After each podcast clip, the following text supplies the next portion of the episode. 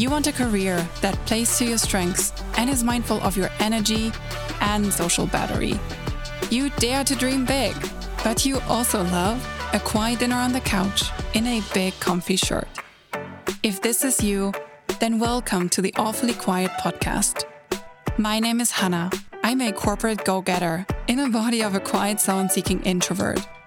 I build iconic brands for a living and run a business that is dedicated to get more introverts a seat at the table and in positions they thrive in.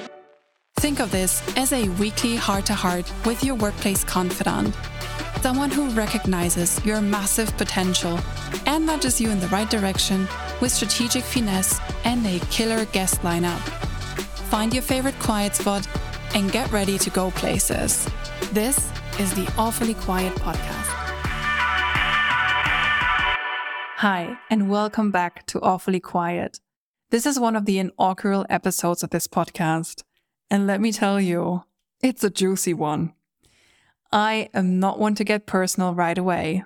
Anyone who has ever gotten close to me in my personal life will know it takes a while for me to open up.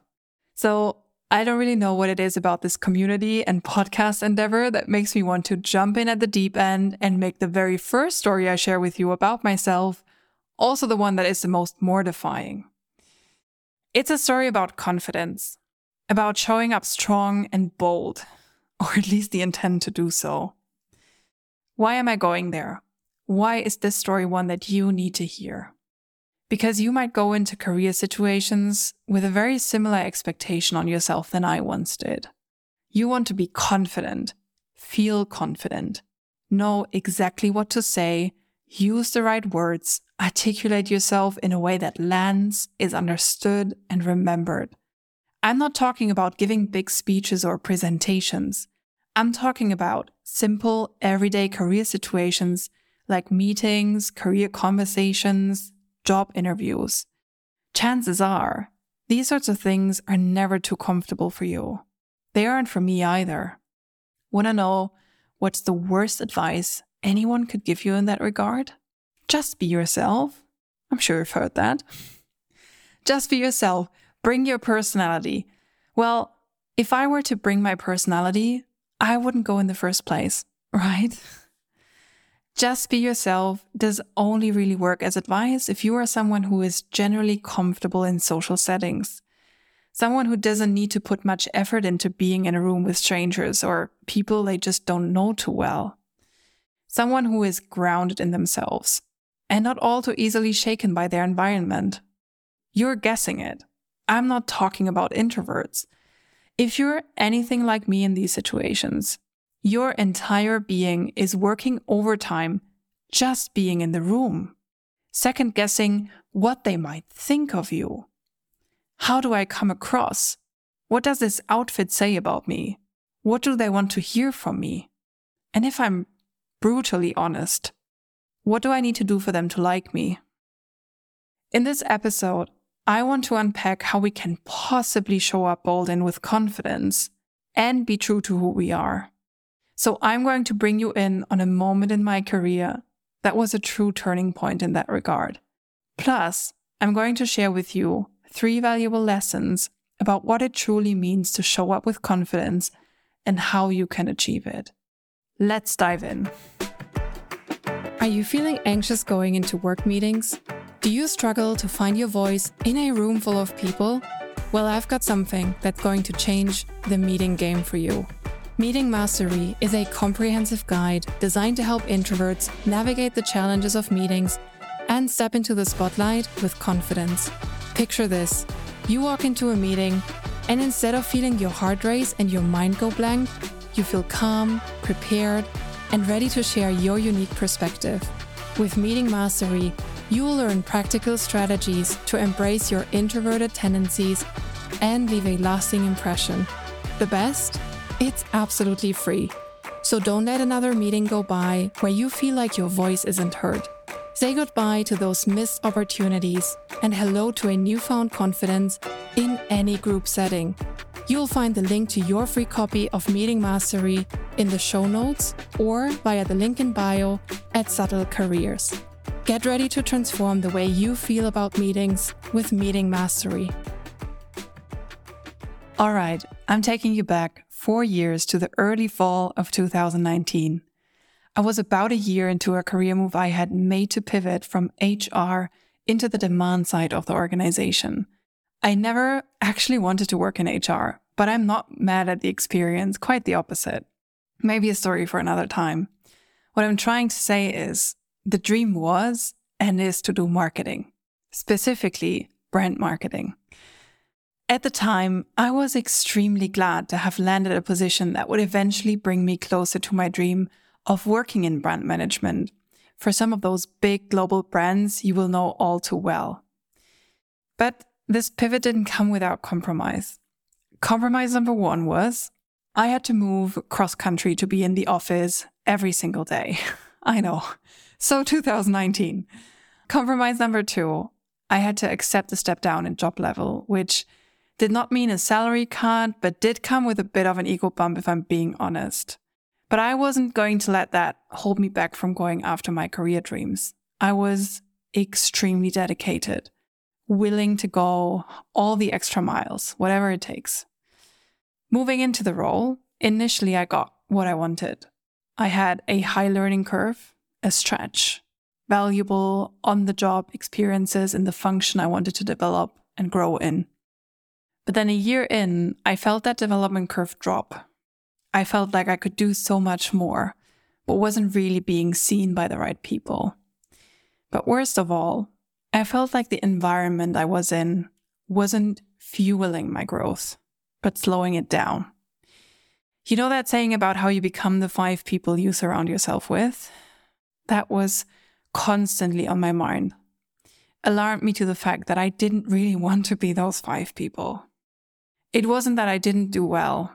I got excellent reviews and feedback from my direct manager at the time and the people I worked closest with.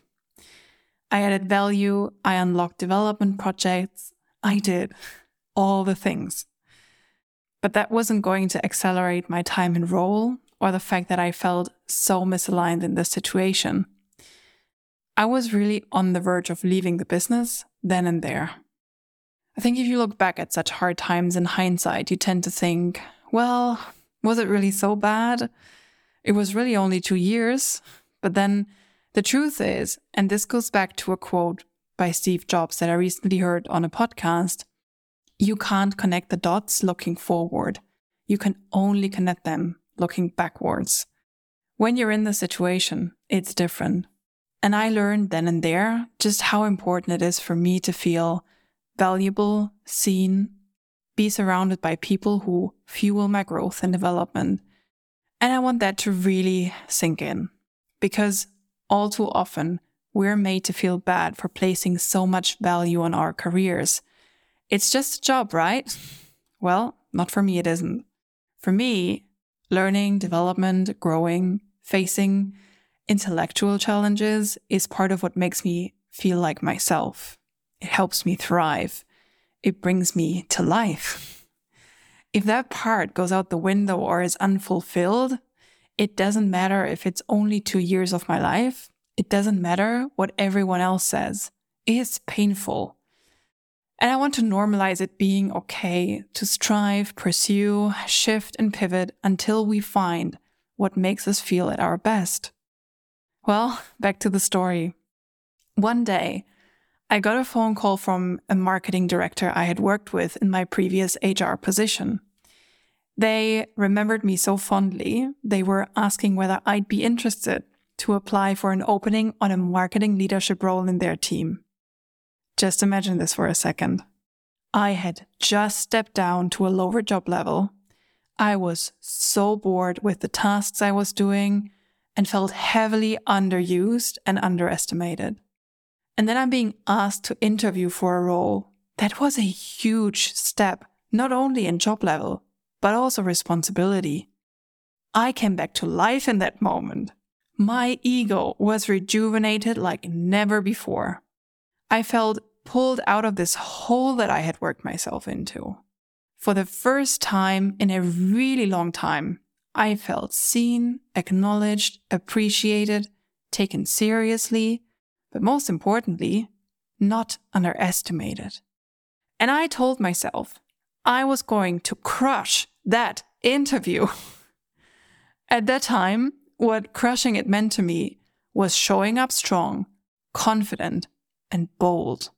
It meant showing complete and utter belief in my ability to rock this position, to make it, despite my young age, despite my lack of on paper marketing experience. So let me take you to the day of the interview. I had laid out the perfect power suit. All my life, I am known as the person who shows up in all shades of black and white. But for this very special occasion, and to underpin my confidence, I had chosen a bright yellow blazer and matching shoes. That's what everyone tells you to do, isn't it?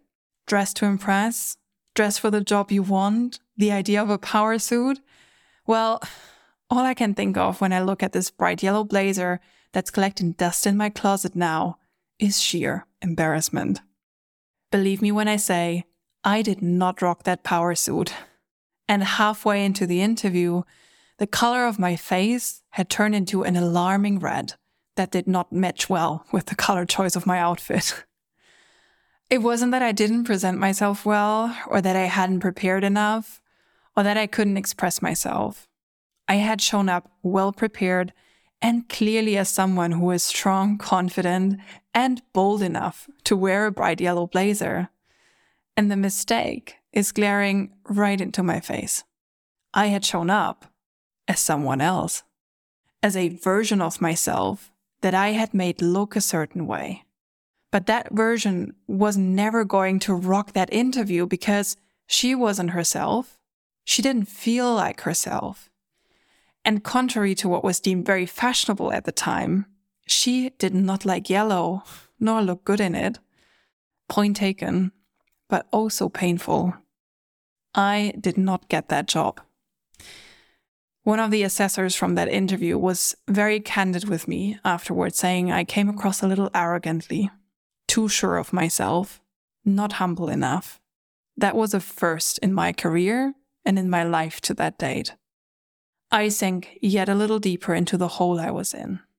But I have taken away some really powerful lessons, and I want to share three of them with you more explicitly. Lesson number one you gotta show up as yourself. Bring your personality. Here's what that means. If you're someone who feels nervous, who turns red, whose voice gets shaky when expressing themselves, accept it. It's your bodily reaction to a situation that is clearly out of the ordinary. Do not overthink how your counterparts will judge you for it. The truth is, you judge yourself most harshly. And more often than not, in our minds, we make it a lot worse than it actually is. I just had the public speaking coach Heather Morrison on the podcast. If you haven't listened to episode two yet, please do. She gives such great advice on how it is okay and important to show up nervous, to accept our bodily reactions, to move through them, because then we give our body the chance to adjust. We give ourselves the chance to create a good memory and for our body to then feel more relaxed the next time around. So accept the nervousness. Also, showing up as yourself means to dress in a way you feel comfortable. I don't mean for you to show up in your yoga pants, unless it's a virtual interview, of course. I mean for you to dress in a way that makes you feel like yourself. For me, this will forever be an oversized, neutrally colored blazer over a basic white shirt. For you, this may be bolder colors, maybe even yellow. But definitely, let it bring out your personality, not contradict it. Lesson number two you're not there to make them like you. The goal is not to be who and what they want you to be. The goal is to find out whether the position they have to offer and the environment that position brings with it matches your experience, your career ambition, and the strengths you bring to the table. You will have likely heard this a couple times already. A job interview is a two way street it's not just them interviewing you, it's also you assessing whether they are a good fit for you. I appreciate this is so much easier said than done. especially when you are early in your career and you feel like the opportunity they have to offer is so much more valuable than what you bring to the table. But at the end of the day, trying to be who they want you to be only sets you up for failure, for career experiences that aren't going to work out, for frustration, exhaustion. That's what I want you to remember. Trust that if it's the right opportunity, they will like you for you. And this is where it starts to feel like dating advice, but actually, there are a lot of parallels between dating and pursuing a career. I want you to find a love match, not swipe right on an opportunity that wants you to be someone you are not. Lesson number three bold is a mindset, not a color. Now, let me tell you, I have not quite given up on bold yet. I like the thought of bold. I like someone who makes bold decisions. I like movie characters who are courageous and who go all out and make things happen. I also like to think of myself as bold. But, and this, this is the lesson, bold doesn't look the same on everyone. And it is definitely not just shown in the way we dress. See, going into that interview, I might have thought the choice of color is going to make me come across a certain way, is going to magically underpin what I am saying and sharing as strong, bold, unmatched. I thought it was going to carry me through the discomfort of being in a situation where they try and test and challenge and prove. But bold is not a color. It's a mindset. It's in the way you think. It's the examples that you give in a career interview, in how openly you show your personality. And in the context of this podcast specifically, how willingly you are to leverage your quiet, your introvert tendencies, your inward focus. That's what bold is. And we'll get a lot more of that. The silver lining of the story I told you today. About six months following that horrible interview, I landed a job in innovation marketing, which ultimately took me into the dream job in brand management that I have today. I am still with that same CPG company managing one of their biggest brands in the European region.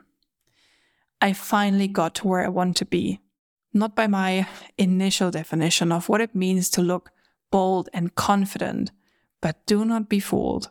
I feel all kinds of bold, rocking my neutral colors and yoga pants. I hope you enjoyed this episode of the Awfully Quiet podcast. I am really committed to change the narrative of what it means to be awfully quiet. So if you know someone who would benefit from this episode, please share it with them.